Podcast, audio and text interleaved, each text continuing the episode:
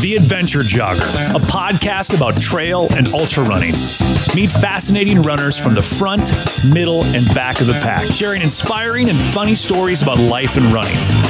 Running should be fun, and so should running podcasts. I'm your host, Ryan Pluckelman, and this is The Adventure Jogger. You know, they say if you want to go fast, go alone. If you want to go far, go together. And I think ultra running proves that is the case time and time and time again. Stop for a moment. Well, you can keep running, but just stop mentally for a moment and think of your running family, the people that you have found through this sport that have become more than just the casual, like, hey, hey, I see him every once in a while and I don't know anything about him. We meet people, we run miles with people, we do races with people, we train with people, and they become more than friends, they become family. And you do races together, you come up with stupid adventures together, and your life changes forever. Another bromance out of the state of Pennsylvania. This one would be Dan King and Albert Propst, and they are my guests on the Adventure Jogger. Dan, Albert, welcome. Hey, hey thanks for having Ryan. us. All right, so I was turned on to you guys. Uh, someone request, said you guys you, you need to talk to Dan and Albert because they are they are running brothers. Uh, they do a lot of adventures together. Uh, they're they're definitely more than just the casual. Ah, we'll meet every once in a while uh, for some miles. Let's kind of start first though, and, and give people kind of your running journey. We'll start with you, Dan. You know, running. Where, where did you discover it? How'd you find the sport of ultra running? What got you to this point? Yeah, well, you know, Albert's going to play a big role in that story all the way back to the beginning. I'd Should we go with Albert first? Then do we want do we want a spoiler alert? No, no, he's better at telling this beginning of the story. All right. so I would say it starts in 2012. Albert had entered the Tough Mudder scene and invited me to run a Tough Mudder with him. And I think I remember, you know, as as would always be a theme with Albert and I, me trying to talk down what we're going to do and say, well, let's do something a little more reasonable.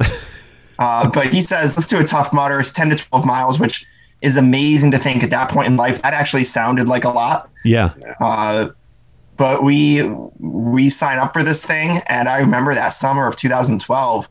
I would just I'd get home from work and I just hit the road, and I was trying to do 5K most nights, Yeah. and that was that was the start of it. And I and I will say, I don't know that I liked running right away. It probably wasn't until that tough mudder was behind us that I realized the training was actually quite a bit of fun. Okay, so how did you So guys that- meet? that was the start. How did you? Okay, so we have to go back in time then. So how did how did Albert and Dan meet? Go ahead, Dan. Yeah, sure. So It's all on Dan. Come on, Dan. 2009, uh, my wife and I were engaged. We were looking for a new church in our area, and we visited a church we'd heard about. And you know, if you've ever if you ever visited a church, it can be a pretty awkward experience. And I remember I walk into this place, and this guy just starts making a beeline for me with his hand out. And he comes up and he's like, Hi, I'm Albert. Welcome. And as he's coming to me, I'm thinking, I must know this guy. The way he's approaching me, we must have known each other in college. We must have worked together. And I panic thinking, I'm drawing a blank. Who is this guy? And he comes up and I'd never met him in my life. But that was how that was how Albert meets people. That's that's the beginning of that. That's Now, for sure. was the truth, Albert, that everybody else at the church was tired of your shit at some point, and then you were thinking, "Here's fresh blood. I could start over again." Ah, let me just tell you what I. Um, if you ask my wife, I have my personality has toned dramatically down, and I'm still I'm still a pretty large personality, but Really? it was like it was out of control. Really? So you were you were the guy that would just you wanted to greet everybody and welcome Uh, everybody. yeah. Yeah, I want to meet everybody. want to know their name, introduce, and then when can we get together? Let's let's get together, have a meal. You know, so I mean, that was the first time I'd ever met Dan. Period. So, Okay. If only we knew. If only we knew at that Oh, point, Albert, what we were getting each other into. So it starts now. Were either of you athletic? Albert, were you athletic up to that point? I had never played a sport in my entire life. I was a farm boy out in Ohio. Uh, I did maple syrup on the farm, threw bales of hay. Uh, I had a job since I was like 11. So that was basically my sport. I worked all of my teenage years. Um, my dad would have me running once in a Yeah. while out on the road. He was a big one mile runner. So we'd run to this Y in our road, turn around, come back. And that was just like, that was the extent of my running. I really never did anything, period. It may have actually played in to benefit me long term because I had no injuries. I had nothing preventing me from doing anything other than just working my heart out. Okay, you may be the ex- an expert on this, Albert. Tougher farm job, baling hay or picking stones. Ooh. Uh, long term effects would be baling hay is worse for you because or going to be hurt you more and it's going to be harder because it's chaff in your lungs, man. How many times I was in the, the stuff, but lifting rocks all day is pretty hard too. You know, I'd say, eh, they might be they might be matched. There's more long term damage to your body breathing in that chaff, though. I would say. What is the Um, easiest job on the farm? I don't think there is one. No, no, everybody works. Yeah, and like I said, I didn't grow up on this farm. I worked for the farmer, but man, I, I was homeschooled, and uh, when I was done with my homeschool by like nine, ten in the morning, I was on my four wheeler going five, six miles away to work on this farm until like four or five in the evening, and drive back in my four wheeler, and that was my life. Right now, everybody's Googling Ohio child labor laws. yeah, let's not do that. Well, under the farm law, you can do a whole lot of other things. yeah. So, and then, like I said, you know, so I just came from, I'm never doing anything really. Yeah. You know, I mean, I always wanted to do something. I wanted to wrestle. I didn't want to, it just never happened. So, and so it's safe to say, Albert, the running you did up until you and Dan's bromance became an athletic endeavor was running your mouth. That was the extent of Yeah. most of your running. what do you think, Dan? Yeah, I've never heard someone say it so succinctly, but you might be onto something, Ryan. Very just to the quick. I feel like Ryan can already see our soul. I'm peering. I've got my glasses on. I'm peering deep into your soul. We're gonna get uh, metaphysical here on the adventure jogger. So that first Tough Mudder hits, and that that Tough Mudder. That's an interesting scene of athletes that you run into at the Tough Mudder. You guys met at church. Uh, obviously, Daniel, you uh, Dan, you must have uh, accepted Albert's offer to come over for dinner or something, and you guys hit it off really well. And then you're you're training for this this Tough Mudder, and you go do it. How did the Tough Mudder go? Yeah. How'd yours go, Dan? You yeah, I mean. I, I remember just thinking it was really hard, but you know, kind of to jump on the question you asked Albert, I was I was kind of an awkward homeschool kid growing up in Pennsylvania. Is that I what it was? did- You guys were just awkward homeschool It kids, and you found It each other. be. That's it. but but I I'd never done all I'd done was mountain biking. Like I'd never run a mile until that summer of 2012. My mom didn't have me out there running. I I mean, so when I did that Tough Mudder, again, looking back, it doesn't seem like a lot, but Yeah. for me at that point in my life, I really crossed into something and realized doing you're capable of doing things harder than you would have thought. And doing hard things makes you a better person in all areas of life. And that really started to awaken something in me. Do you still have the orange bandana? Oh, I, sti- just I still have I just ran with mine yeah. a few minutes ago. Did Yeah. you? They're actually the comfiest bands you can get. You can't even buy them that are that nice. really? You have to earn them, right, Dan? That's right. Yeah, you have to what earn the Tough those. Mudder says. They're made from the so- the soft, supple hair of people that didn't finish. there you go. And they just- they, they they shave you at the end. Exactly. you got to make wristbands, man. Those things aren't free. All right. So the Tough Mudder is interesting. You guys have this this physical endeavor. What did you find your relationship uh, changed during the training of this? Did you do most of this training together? Gosh, I don't even know if we trained a whole lot I think for we that. trained. I I, think we trained separate. I mean, knew Albert Okay. was in shape. I was kind of the wild card going into this. Okay. Yep. So you and, had to and, train. like what what cha- what changed for us like so tough mutters were like a thing you went and did and you realize like okay that was 12 miles okay 12 miles with a whole bunch of like random things that broke it up it didn't feel like a whole lot and and you know you're getting electrocuted at the end which is always like shocking for everybody Yeah. you know but Pun uh, intended. Hang on. I got I got the sound effect for that.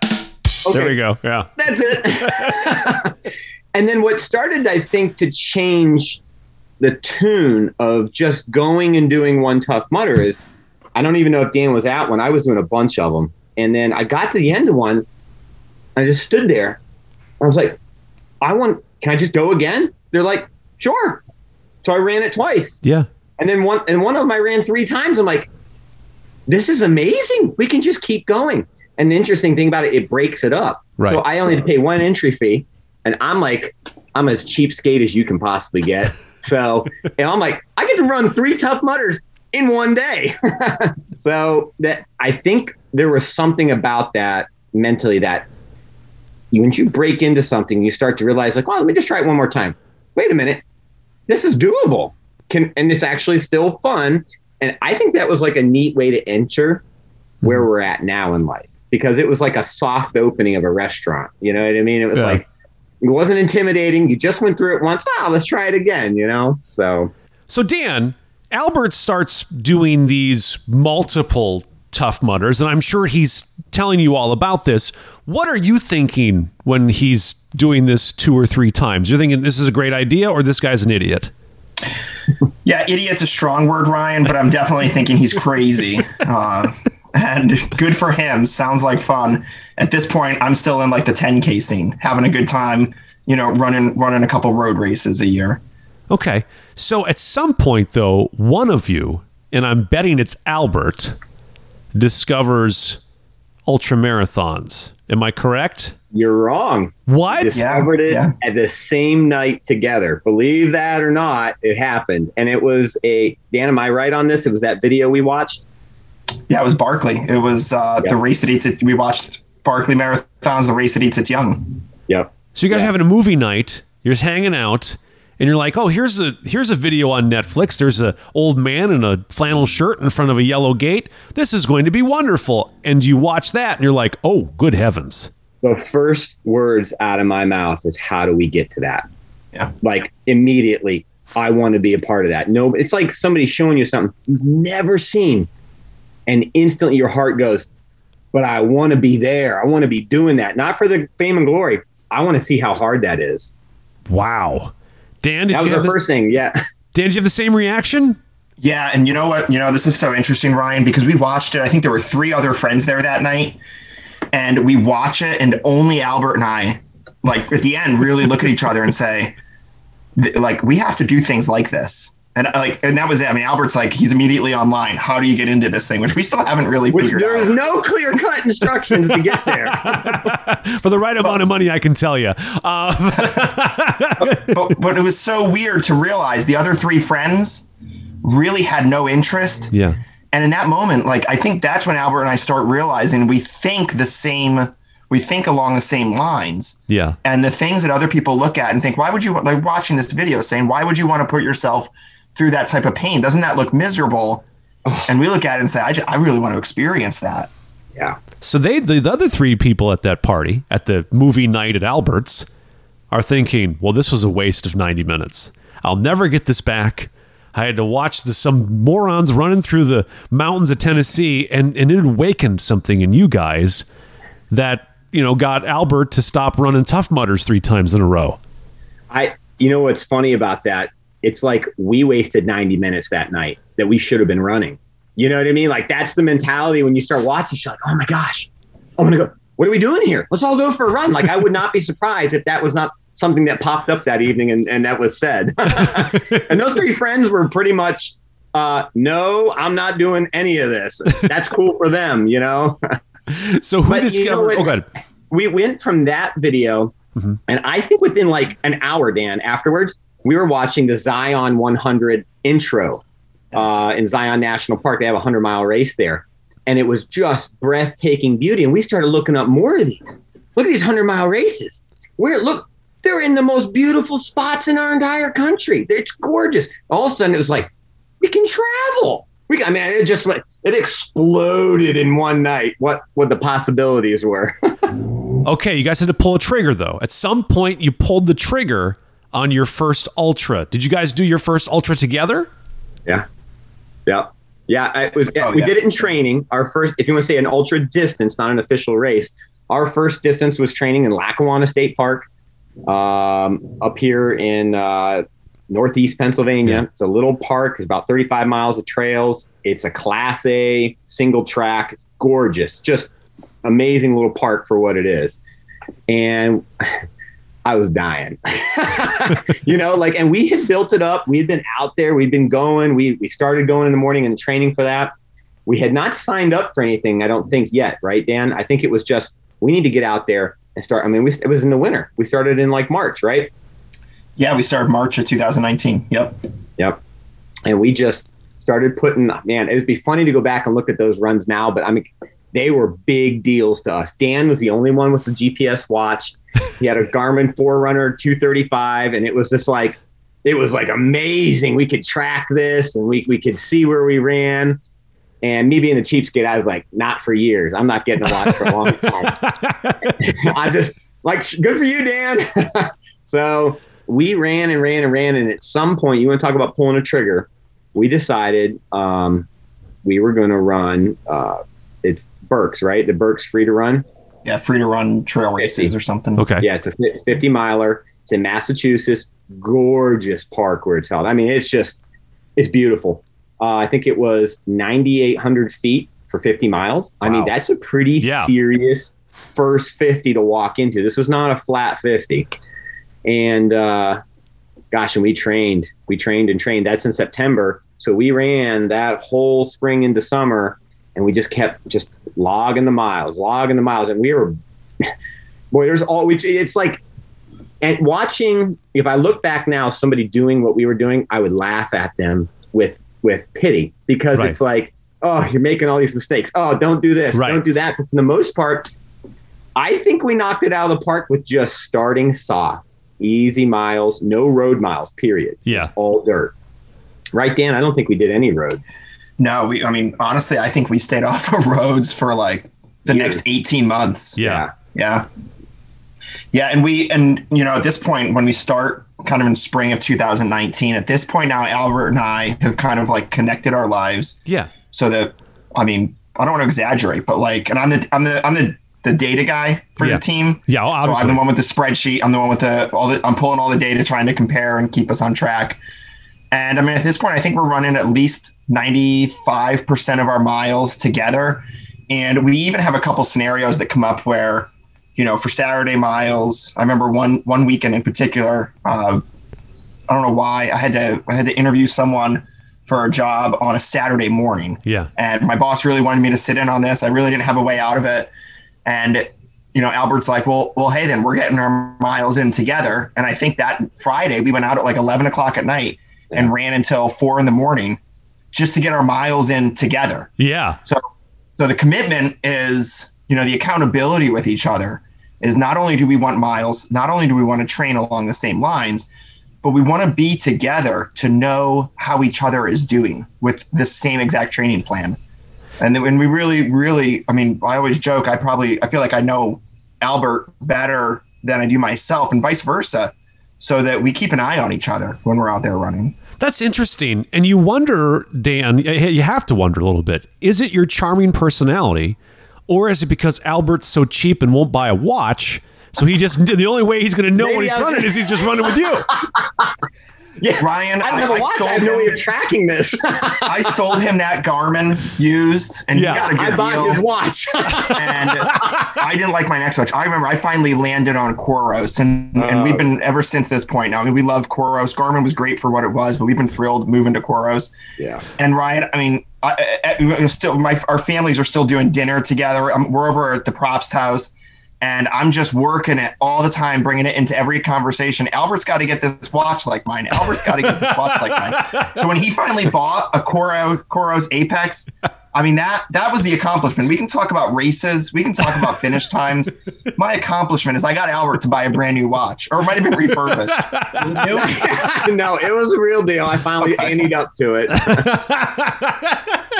so yeah, it's just it's one of those things, and, and and the thing is, these two personalities, right? They're different in a lot of ways. Yeah.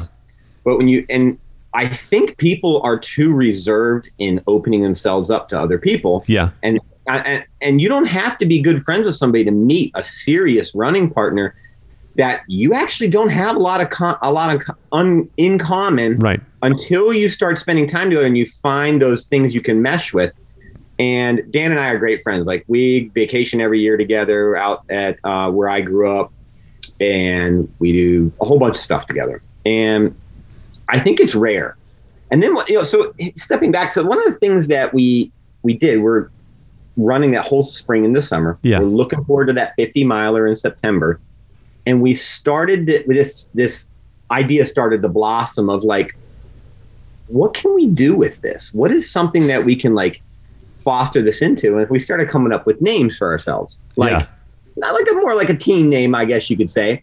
And I started searching Instagram, like checking all the handles, finding out what's available, and Ultra Marathon Boys is available. And that's and so I was like, Dan, this is it.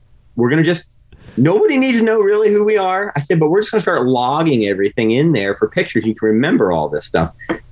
As simple as that thought was, it has like blossomed into something beyond that. Like when we run our races, unless we agree that it's going to be different or do something else, we run every race side by side. Like normally, if you have a running partner, you come together, you run, Right. good luck, see you at the end, right? Or you're on your own Right. beat. Right. It just that's not how it works for us. I we actually run superior together and apart. I feel like it can be a wild card situation. I'm gonna fly and probably burn out. Dan have a tendency to just hang back and stay super conservative on things. And when you put us both together, it's a nice match where we can push the one, pull the other one back. You know, depending on you know trail conditions or timing or whatever. Well, I was going to say, Dan, were you worried when he finally bought a watch that he'd leave you? But obviously, the answer is no.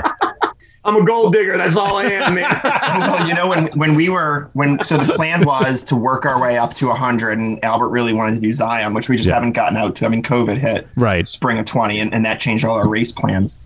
But you know, I remember early on, I had to give Albert kind of like a safe word when I wanted to back up on training. Yeah. Uh, you know, we're we're a really different build. Um, Albert, what are you like six two? I'm 6'2", 215 pounds. I'm a big guy. Yeah. Yeah, I'm five. I'm five seven. I'm I'm ideally like 150 on race day.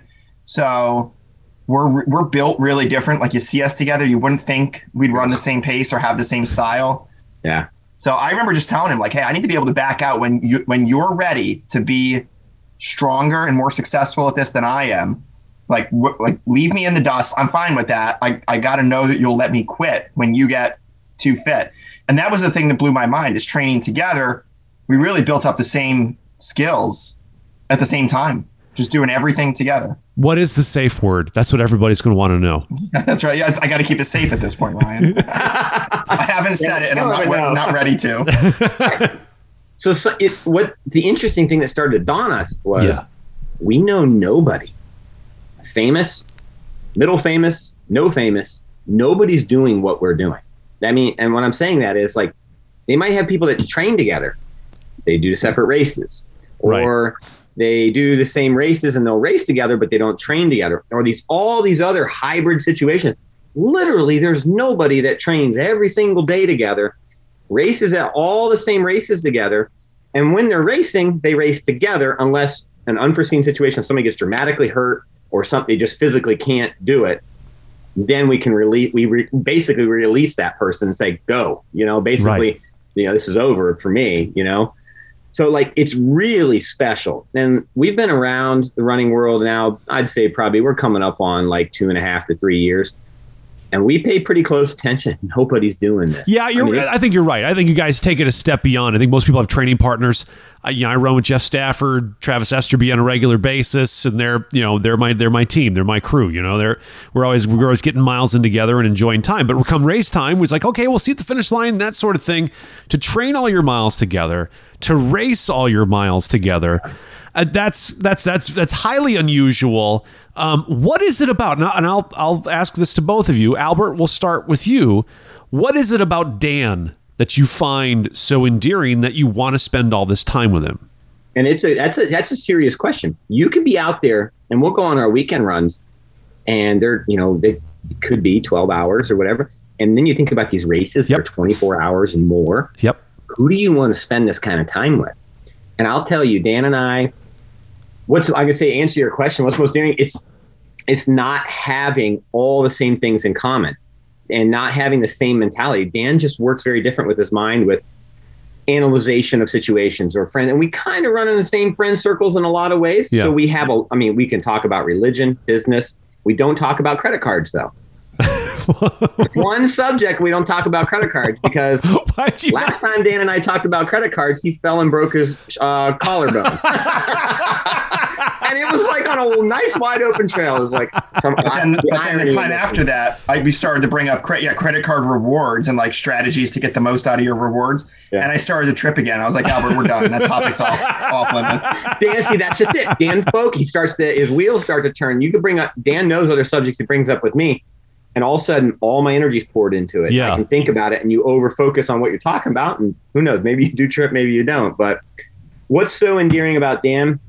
It's we can talk for 24 hours, hardly ever hitting the same subject twice, and still be willing to talk.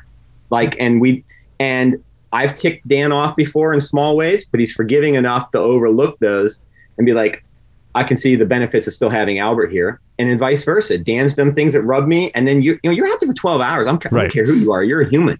You're gonna get ticked off by the way somebody breathes, farts, smells, eats, licks a wrapper. You could just name it. It's a hundred things. You know what I mean? So it is such a forgiving balance, and I think we look at. I don't think we ever say this, but I think we look at. We're pretty darn close. That I'd say you're. The word's overused. Oh, brother, I'll right. see you Yeah. it's overused. It's butchered. There's a lot of fields out there. People go, oh, okay, brother. Yeah, he's my brother. Right. When you spend this amount of time, it gets really, really close to almost like what's the difference beside the bloodlines at this point? You know what I mean? Right. So, and and if if we were brothers, I'm definitely the better looking of them. so that's that that's the answer to your question on that. What's so endearing about that is it's and we have a love of the same things. So first of all, we're both Christians. That makes it an easy blend already. We're both homeschoolers. Both got married uh, fairly young. Yeah. We both have two kids. We live about 12 minutes apart from each other. There's a lot of things there. And it also feels like us versus the world, too. Like, there's, you move, I'm going to say, you move to Colorado, you got a lot of people that are doing what you're doing. There is nobody here doing what we're doing in Northeast PA. There may be one or two other people that run like us. And I don't even know who they are, but I know that they're out there. There's got to be some other people because we can't be the only ones in Northeast PA. So it kind of feels like us versus the world to a degree. I don't know, Dan, do you have those same feelings? Yeah, I mean, I think I think the thing that that is so easy to run and train with Albert with is, I mean, besides just the fact that yeah, I mean, we go out on a Saturday and if we're doing like maybe six hours, Yeah. we'll, we'll joke with each other like it's not even like we started. Like it's almost like you know, so you just watch the trailer to a movie. Right. So we, we can spend significant time together. But Albert's the kind of guy who, well, let me back up. I'm the kind of guy with other friends where they think I'm crazy and I come up with these ideas and suggestions and they think they they think I'm joking most of the time. And I only do one percent of them, but my mind is thinking about all these ideas and, and different opportunities that are out there. Albert is that I always say I am to my other friends what Albert is to me. So his drive to find the next thing, his drive and passion to keep making yourself sharper and harder and stronger is unparalleled. So, like he said, you know, he'll he would always start a race too fast, and I would always basically try to walk as much as possible because walking is just so fun, right? Right. Right. So easy. we, we call it power hiking, Dan. We don't That- call it that's right. walking. We're extreme.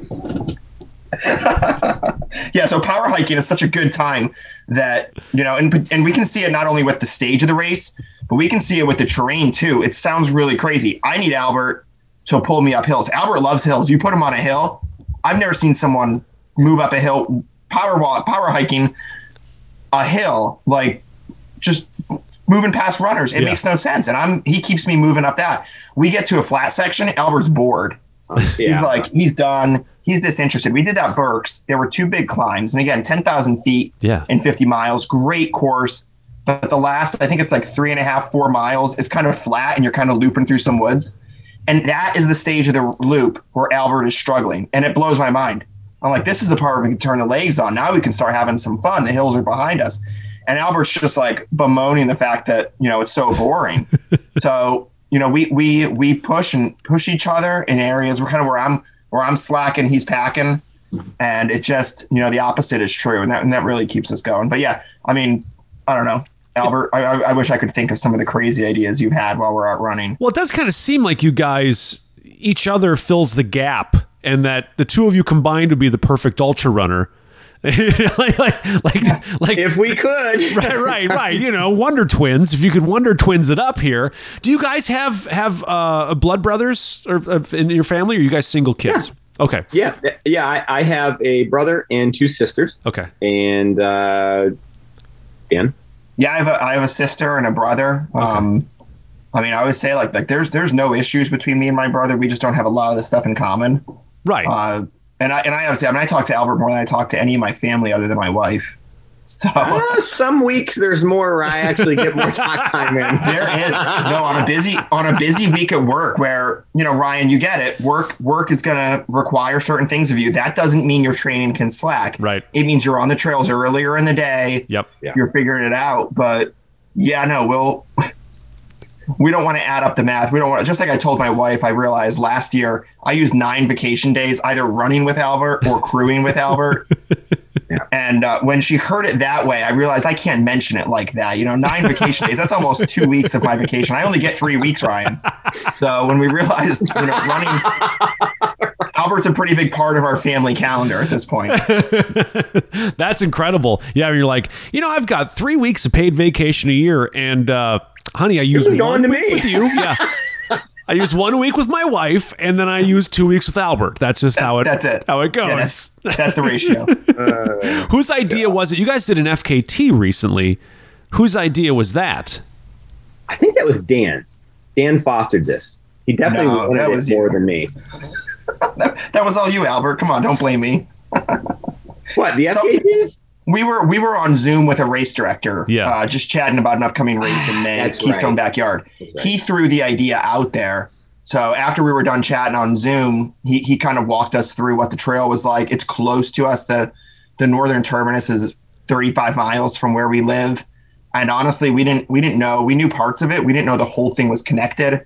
Yeah. So he suggested it, and at that point, I don't even know if we. I mean, I think we just knew that we were going to do it. It wasn't even a matter of deciding. We just once we heard about this trail, hunt, the D&L trail here in Eastern Pennsylvania, 159 miles from northern to southern terminus. There, there was no doubt. We we knew it was just a matter of when. So it happened. You guys did it, but it didn't go how you expected, or probably how you wanted.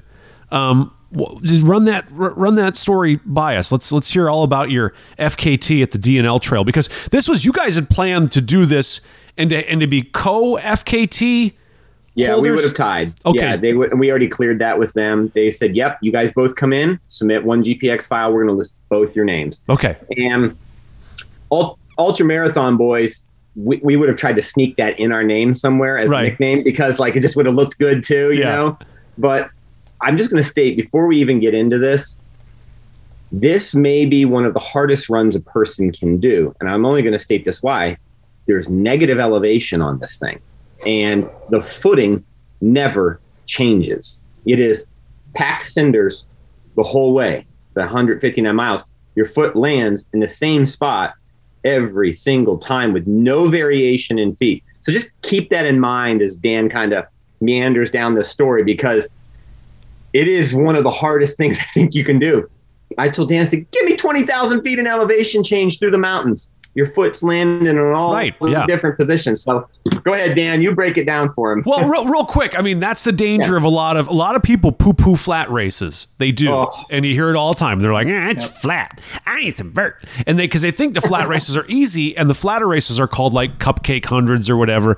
And the reality is, there is no easy 100 miles, and the danger of the flatter ones, like the Tunnel Hills and the Yetis, are that you will run yourself into the ground because you're not the hills give you a chance to force yourself to slow down, use a different set of muscles, and it varies things up. You what what you said about uh, it's flat, it's you know the same. Your foot's landing in the same spot for a 159 miles.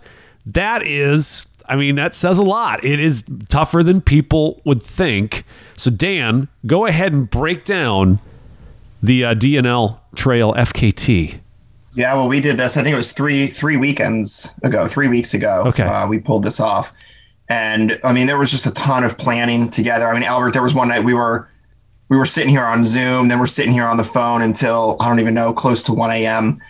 Uh, putting pins on Google Maps, and Albert created this really cool note in Apple Notes, which I thought was a terrible idea, but it was he was right. It worked really well. You could click a name of a of a of a trail intersection, it immediately navigate you in Google Maps from from an Apple Note. So we put all this data together. We had all all this planning, all this thought. Uh, we had a friend, Landon, who who had agreed. He had no idea what he was agreeing to. We had no idea what we were asking. He was going to crew Right. us. The whole thing. We planned 40 hours. We wanted to start Friday at about 2:30 in the afternoon. We wanted to be done Sunday morning around sunrise. Yep. So we just thought, you know, given the time of year, given the daylight, we thought mentally that would make sense. Obviously, finishing at sunrise is a great experience. Oh, for sure. So we we started and we started here in Wilkes-Barre, Pennsylvania, and the first couple miles are just in in town. And we're running past people and we're just yelling at people in their yards. We're running to Bristol, you know, we're running this Yeah. whole trail. They don't even realize they live on a trail, right? You're just just people out. They're just so un- chilling. yeah, they're uninformed about anything. right. They're like, yeah, some of why them are these people it's running in our crazy, Some of them backyard? think you're crazy. There's two dudes running in our backyard. Why is that? exactly. So we, you know, the first seven miles are uphill, and then from that point, you've gained all your elevation, and you go this slow grade all the way uh, the rest of the trail. Yeah. And we were we were humming. I mean, I think we were feeling pretty good the first twenty miles. I know for myself, somewhere between.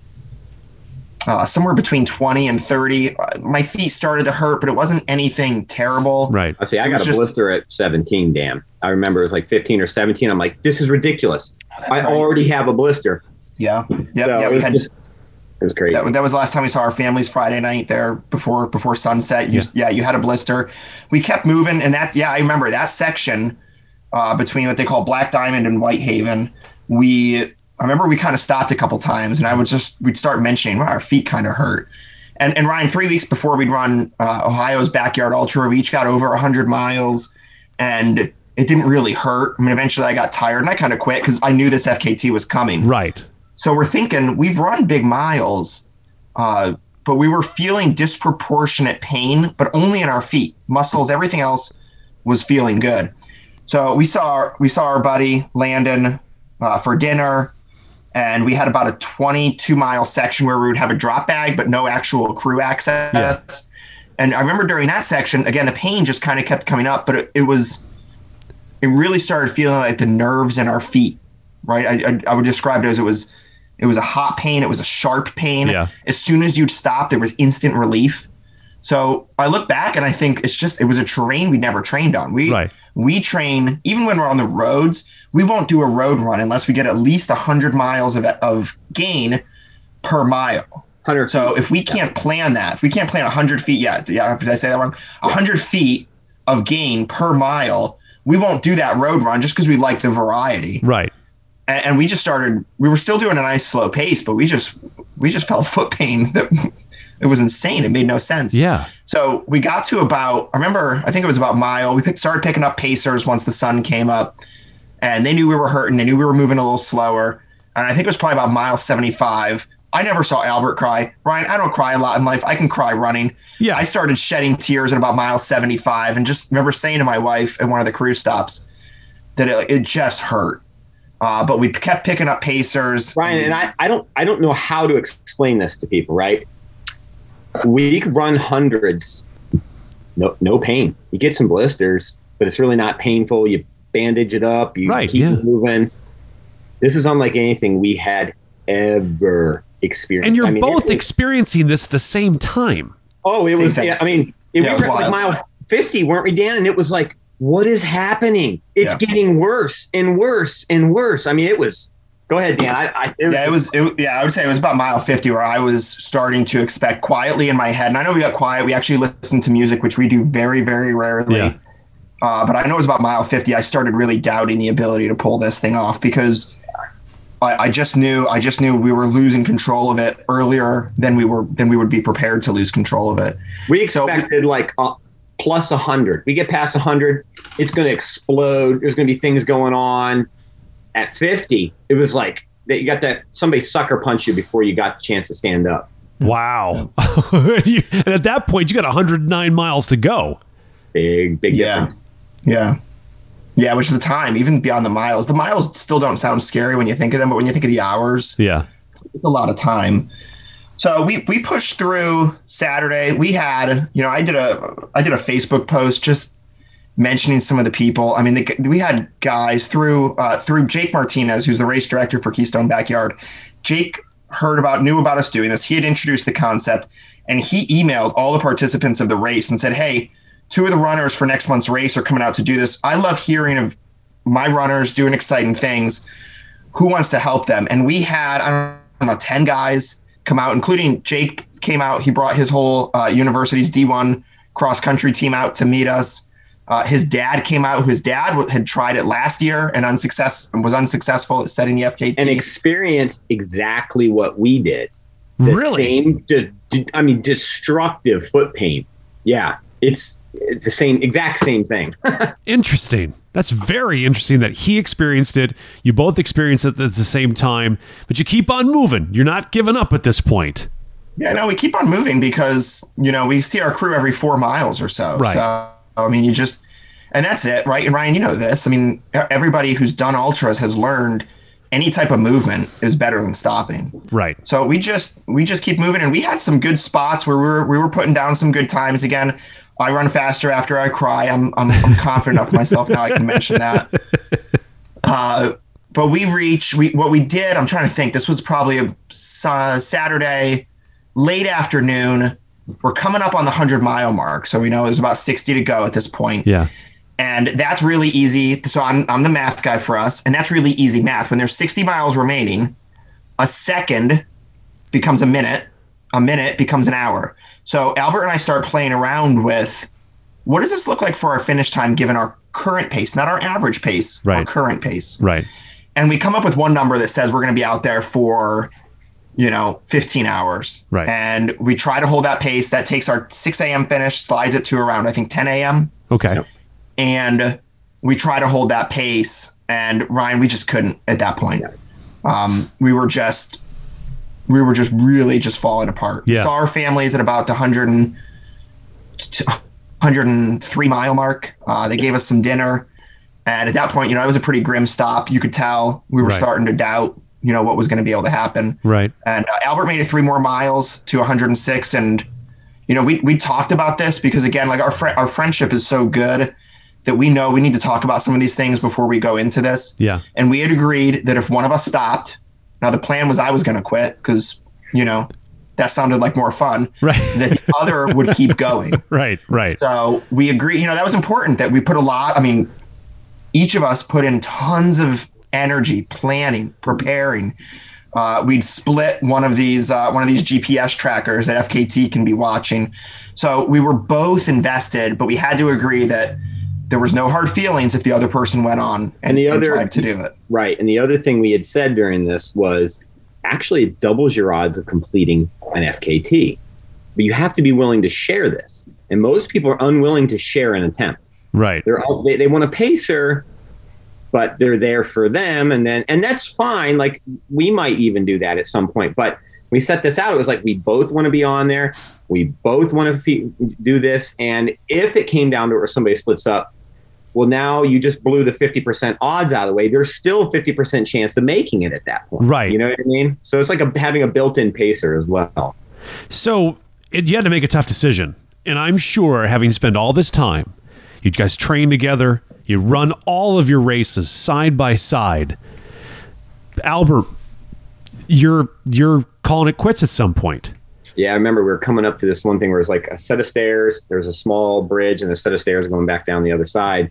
And there's a this canal is always next to you all Yeah. the time. It's like some of it, some parts are stinky. It's always wet and mucky. And and I remember just looking at Dan and I said, Dan, the pain is. I mean, it's it's eleven on a scale of ten. I mean, Right. it was just. I remember Dan and I said a couple miles before that. I was like, I feel like if you took a razor blade and just started cutting our feet, that's the only thing that could hurt more than what the the because it you know your nerves. Yeah.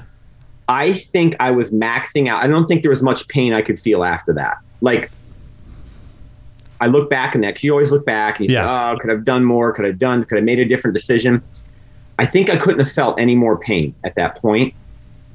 And I had taken some pills, and I told Dan, I said they were just wearing off.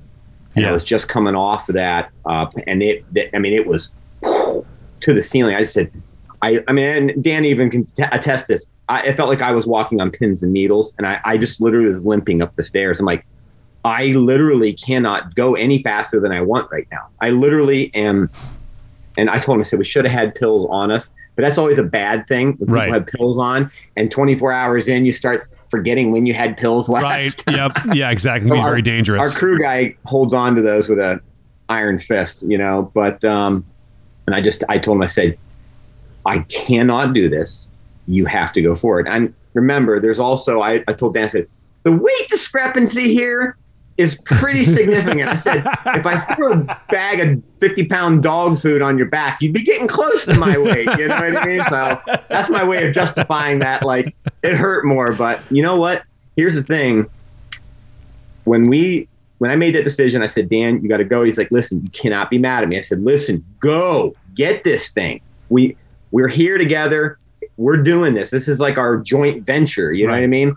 And he took off, and I called my wife. She swung by with the truck, grabbed me, scooped me up in there. And there's always that bittersweet, like you shut the truck door and you're instantly just, you know, you want to feel yourself go into a coma yeah. because it's so comfy, it's warm in there, you know, and then your emotions are like, but I'm giving up. But you're literally look at your feet and like, cannot make any more decisions. Right. The decisions have been made for me, Yeah. you know. So, and what's crazy is, uh, however many weeks prior to that, we did that uh, Ohio's backyard ultra. What did I do for mileage, Dan? Uh, 112 and a half. not even a tenth of this pain.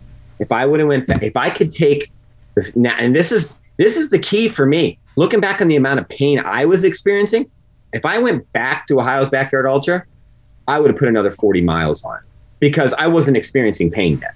I thought I was experiencing pain because I had a blister and it was sore Yeah. and it was rubbing on the side of my shoe. Heaven help me because now I know how bad it can feel on the bottom of your feet. It's it's it's like um, you know Dan said in the beginning of this. He goes, you know, it makes you a better person to try hard things and do hard things and even fail at hard things because then it sets the bar and that bar just gets bumped. If fail or Yep. complete, it doesn't matter. It gets bumped forward and you start to realize you you can make adjustments and keep just getting a little farther, a little farther. You're not going to go out and crack these races the first time around. It's not going to happen. But you know, so I see Dan disappear, get in the truck, and I'm off to the hotel room at that point. I am literally useless. You know, as soon as you turn off that switch, you're, useless. I don't care who you are. You know, I felt guilty. I'm like, I should be in the, the chase car with him. But Landon, he did a great job. He was staying with them, and uh, and then I seen Dan just take off and go. So it's like it's like one of those bittersweet moments. But that's what that's he would have done the same for me. He would have said, "Go, get moving." You know. Was it tough, Dan, when when when Albert said, you know, it's time to go? Yeah, yeah, no, I mean it was. I mean it was tough because you know I believe in him so much, and you know at the same time, I mean it's you know he's his own person. He can decide that, right? I can't make a decision Right. for someone, and we we all know, right? Those are very that's a very personal decision. If you're going to reach a point where you can't go forward, and even if he wants to doubt himself later on, that's for him to do. That's not for me to to you know to be involved with per se. Right. Um, but yeah, I know. I, I I called my wife. I said, you know, Albert's out. I called Albert's wife, dropped a pin, said I left him on the side of the road. Um, Crumpled called my wife. yeah. Uh, called my wife, said he was done, and I was going to keep going, but I didn't know what I had in me, and I just, you know, at this point, let me think. I've been awake for about about 36 hours at this point. Yeah. So, you know, your mind is is beginning to struggle, right? Uh, just from all aspects of reality. And so I say to my wife, listen, make sure you leave your phone on. If I quit, I need to know that I can get into the hotel room overnight. Don't have your phone off. If I quit, we have Landon. We got to figure out, we got to get him a hotel room Right. you know so i start making those plans for who knows what and and when i left albert i said to myself i need at least five miles and that wasn't that was not like i need five miles to beat him Right. that was i needed to show that i didn't quit because he quit Right. Oh, makes so sense. I knew if I stopped right when he did, that was too coincidental. Right. That wasn't my time to quit. That was his time to quit. And I happened to choose the easy way out and choose his decision. So I knew, I said, five miles is enough of a buffer. That's an independent decision. I'm on my own at that point. Yep. Exactly. So I call my wife, make sure, you know, she knows I'm going to be out. The sun's, sun's down. I'm not going to see her again until ideally the finish line. So, you know, make plans that, you know, I'll, I'll talk to you when I talk to you. It could be in the middle of the night, be available. Um, I call Landon and I start giving him kind of an, an order. We'd been we'd been taking a lot of time when we stopped to crew. We'd been sitting down, we'd been picking out our stuff. Yep. But I call him and just kind of bark out some orders. I want this, I want this, I want this, have everything ready. And particular, I say I'm moving, I'm doing good. I actually end up popping a, a blister on my toe uh, about 100 feet from him. So I start hobbling a little, get in, tape that up. Didn't want to tape it up. I had to tape it up and throw in my headphones. And I took off, and I and I took off just out of frustration because this thing was so much harder than it was supposed to be. Right. I looked at this on paper, and it looked. I, I know I sound like an idiot right now. It looked so easy, and like I said, we'd run. You know, we'd run over a hundred. We'd done these miles on you know single track trails in the woods. It just it was supposed to be just another run. It wasn't. It was supposed to be maybe sixty percent harder. Right. But now, uh, uh, you know, I know, and we all know, you know, 50 miles is, is 150 is more than 50% harder than 100. Right. Right. You know, it's, it's, those miles become disproportionately more difficult. So yeah, I, I, I just run, I'm moving, putting down some good times. I actually get back to the target pace that we wanted over the next seven or eight miles Yeah. and make up, make up a lot of time Yeah. and come on to you know a pacer who I was only supposed to have until eleven o'clock at night, and this guy uh, Nolan just I mean he he made this thing possible. I know a lot of people did, but he says, "Hey man, I'm gonna stay with you all night. I don't have to be at work until like eight a.m. the next day." And then he changes his work schedule, so I end up having him until 10 a.m. the next day. So a pacer who was supposed to show up for like three or four hours stuck with me for like 45 miles Wow. all night and I hit two points with insane hallucinations like a psychotic break. Um, I kind of accused him of kidnapping me at a point in time. I forgot who he was. I didn't know where I was, and I didn't know where Albert was. Uh, so I kind of grill him and realize I'm safe, everything's okay. And then, you know, if you've ever had one of those, you snap out of it a few minutes later and Yeah. you're okay again. Yeah. Your mind just needed to hit a reset button right. and, and I had a big one of those at, at 3:30. Um, I mean, screaming, crying, yelling, start being convinced I've been where I am before. Bad things happen here. I need to get out of here. Right. Uh, I've told Albert after the fact, and you're speaking a little bit insane. I'm mad at Albert. He's coming up in my rant. He he left me. You know, he was Yeah. supposed to be here with me. Uh, but I'll tell you what, my crew guy Landon and Nolan, the pacer, they just stood me up. You know, g- gave me a piece of bread because that was about what my stomach could tolerate at this point. Filled up my tailwind and just got me walking and just moving down the trail. And you know, sunrise hit, and that just means so much. I was moving really slow. Um, I mean, those last those last several miles, I was down to about a twenty minute mile, Yeah. and I had I, I had no one. The last ten miles, no one, no pacers, no Albert. I was going to see the crew and everybody one time in between that last ten miles to the finish line, and here comes a guy around the corner from the day before who was not supposed to be pacing us on Sunday. He didn't even tell us. He didn't even tell. He's he, he's been tracking us on our GPS. Yeah. So he shows up. He's like, "Hey," and he can tell I'm a little out of it. Hey, Dan, it's Ray. I'm gonna run with you for a little bit. I'm like, Ray, what are you doing here? Well, I'm, I'm gonna, I'm gonna, I'm gonna go with you to the finish line. I'm like, but when did I meet you? Was that yesterday? Like everything's Right. confused. Right. You know? yeah. So Ray sticks with me, and we. I say, let's try to. I said, Ray, I got to walk the whole the whole finish, and then we try to run. It goes terribly.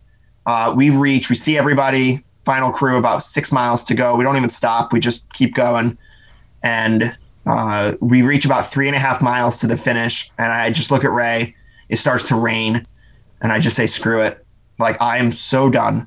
I need to be done. We're running from here to the finish, and you know, at that point, we run sub ten minute miles, which Wow. that feels really fast Yeah. at that point in Sounds so easy, doesn't it? right. It Right. sounds so easy. It, it was it was so bad.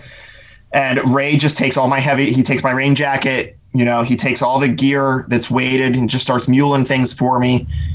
and I mean, we just it just felt like we flew for that last three and a half miles. And uh, I dreamed of hitting that. I've seen pictures of it. I'd never been there before. The Southern Terminus. Yeah. There's a little placard on the edge of the Delaware River, and uh, you know, I, I mean, I described to other people. It felt like finishing the amazing race. I mean, you come in. There's these people who mean so much to you. They're all standing around. Yeah. Uh, I think they had my chair ready, or my chair was close to being ready. and uh, you know, you just It's- come in and, and it's over. Yeah, it's drizzling. Everybody's there. And what's interesting, so I'm going to give you my perspective. I went back and slept for 12 hours. Okay. Right. right. So I've licked my wounds pretty good during the night. You know, I show up the next morning, we get out of the hotel that the girls are staying in. We go over there and we wait. And I was like, and I'm looking down the trail because I want to see this guy. Where is he at? And uh, we had seen him at One More Connection. Uh, he was by uh, Dunkin' Donuts. We just got some quick stuff for him. We went to the end and I'm like waiting for him. I'm like, there's people out for their morning walks and stuff. And I see this guy, there's two there guys running down. I'm like, oh, look at these yahoos. They don't even know what they're doing. I'm like, all right, where's Dan at? And they get a little closer. It's like, that looks like Dan. Dan, Dan, you're running towards us. You know what I mean? Like, and then we start cheering because it's like, Yeah. look, you're, you're, he, he can leave it all out there now. Right. There- there is no stopping him from getting there at that point. And it was just cool watching him come in. Best part was collapses on them. There's a huge medallion on the ground on the south terminus of that. Yeah. He collapses onto it. I'm like, hey Dan, shut your watch off.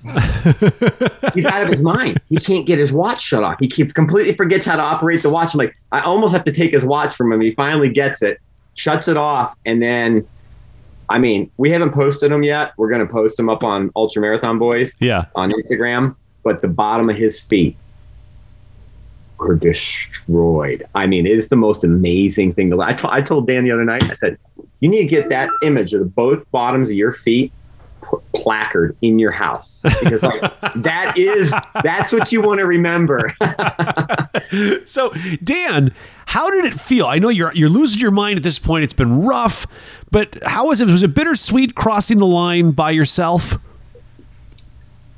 No, I think at that point I'd had the whole night to kind of process, you know, uh, that it was just going to be me. Um, I was worried that there would be like some jealousy that would rise up, and Albert handled it with incredible grace. Yeah. Um, because again, I mean, we're a team. So, you know, what I accomplished speaks to the training, speaks to the drive, speaks to everything that we do together. And like he said, we, you know, we share an Instagram. I mean, you know, once you can, when you can share a social media account under both your names, I mean, that, you know, you're basically, you're celebrating each other's victories, you're mourning each other's losses. So he was happy for me. I was sad for him, but it, it just felt I mean, it felt incredible to be over. Um, I mean, it felt like a dream. It didn't. It didn't. It didn't even feel like reality at that point in time. It really took a day or two to set in. And, and I know 159 isn't. You know, that's not the longest distance out there. Um, but you know, for me to do that without without sleeping, uh, without really, you know, taking any significant stops, uh, really just kind of opened up Yeah.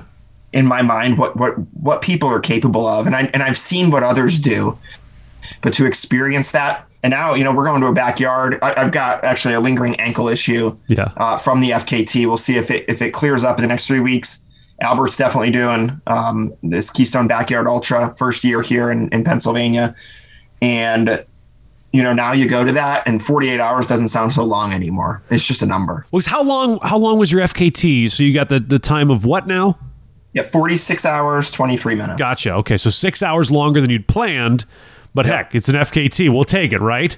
that's right Dan, Dan, what was my hours on that? Was that like, I think it was like 26 hours or 28 hours or something like that? Yeah, uh, yeah, I think 27 or so. 27. That's the longest I've run based on hours, not necessarily the mileage. Right. Right. So it's interesting just how that works out as well. So it's one of those things like we both push limits. You Yeah. didn't get to the point where you fell completely short. But I'm going to tell you right now, I'll argue with anybody right now about that paved cinder trail. It is unlike anything.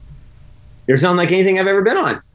Well, again, you, you guys trained a lot on trails. You guys were running a lot on soft surfaces, and then you decide to do an FKT on a on a basically rails to trails, and it's and you're like, the thing, that the thing is with that though, we do trails, but then all winter we stayed on the roads. yeah, We stayed on the roads and ran. But there is something about where your footing doesn't change, and the most we ever ran was like 35.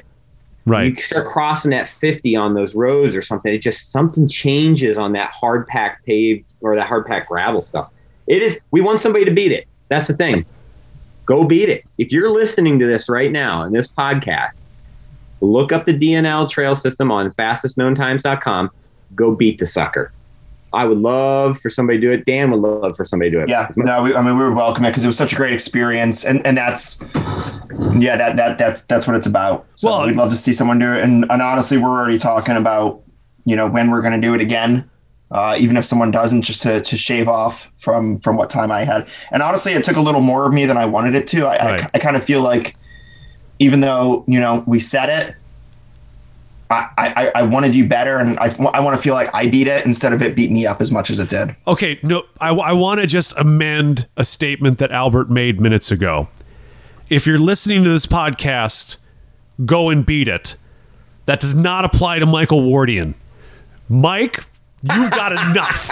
Tell that guy to get lost. And if I catch him in an alley, he's done. I'm going after the knees. All this stuff, we're going to see it. Right, we're going to we're to see it on Ultra Runner, uh, you know, magazine. Michael Wardian going for another FKT on the on the D&L trail. Like, damn it, damn it. And, and good luck ever trying to get it from him. yeah, there's certain people you're like, yeah, go ahead and try for the FKT, but all of a sudden you hear Jim Walmsley going to Pennsylvania to set an FKT on the D&L Yeah, trail. normal people, It's normal people, Ryan. yeah, and I would say Dan and I, you know, in the running, ultra running world, we're we're the normal guys. We're nothing special. Right. We're we're dedicated and we love it, but we're just in the normal realm. We're nothing special here. Well, you know, no, you're hard workers, and that's the thing. I mean, you got a work ethic, you got jobs and families, and you know, you you, you got to sweat out those miles, and then you have to go, you know, earn a living, and then you got to go take care of the family. Yeah. So Let me just say this: anybody that's listening, we have zero sponsors. We are not. And um, Dan, I'm going to say something. I, I Yeah. told him I said I'm unhinged on this podcast. yeah, I don't think Dan and I will ever accept an ambassadorship, period, to anybody. We'd rather be sponsored than these ambassadorships. You ever watch people? Yeah. It's like Instagram explodes Yeah. when they send out all their ambassadors. Like, no, either somebody wants to get behind and support us, or we're just going to keep doing our own thing. You know what I mean? So, The Ultramarathon Boys, much like the Adventure Jogger, we are sponsor free. Uh, we don't Nice. take. We're just got a Patreon page. That's it. Uh, won't take any money from sponsors. I, I for for me, the thing is, it keeps me honest. Yeah, I don't. I don't have to. If I tell you a product is good, it's because it's good, not because someone's mm. paying me to do it. No, I mean, but but hey, everybody's got to work, make their their own way. And if someone decides that that's what they want to do, I'm, I'm perfectly okay with that. Just for me, I thought, you know, I can I can go, you know, hey, these shorts are really nice without going like, and use the promo code so and so, you know, so so that sort of thing. But this this has really been great, guys. What an amazing story of of really two guys that have taken the whole running buddy thing to the next level. The ultramarathon boys aren't just running buddies. There is, is something a little bit deeper than that. You made a great point, Albert. Most people will train with people. You'll go to races with somebody, but at the start line, maybe you run a, fir- a couple miles with them, but you, you run your own races. You guys are really a team, and, and that's that's really awesome. That was, thank you for sharing your story. yeah, Oh, Hilton. thanks for Pacers. having us. All right, everybody, go on Instagram, follow the Ultra Marathon Boys, and you can follow the Adventure Jogger while you're there as well. Thanks for listening, everybody. Really do appreciate it. We are 100% listener supported. You can make a monthly pledge on our Patreon page. Just search The Adventure Jogger on Patreon or go to theadventurejogger.com. Join the community on Facebook and Instagram by searching The Adventure Jogger. And subscribe to The Adventure Jogger wherever you get your podcasts so you don't miss a single episode.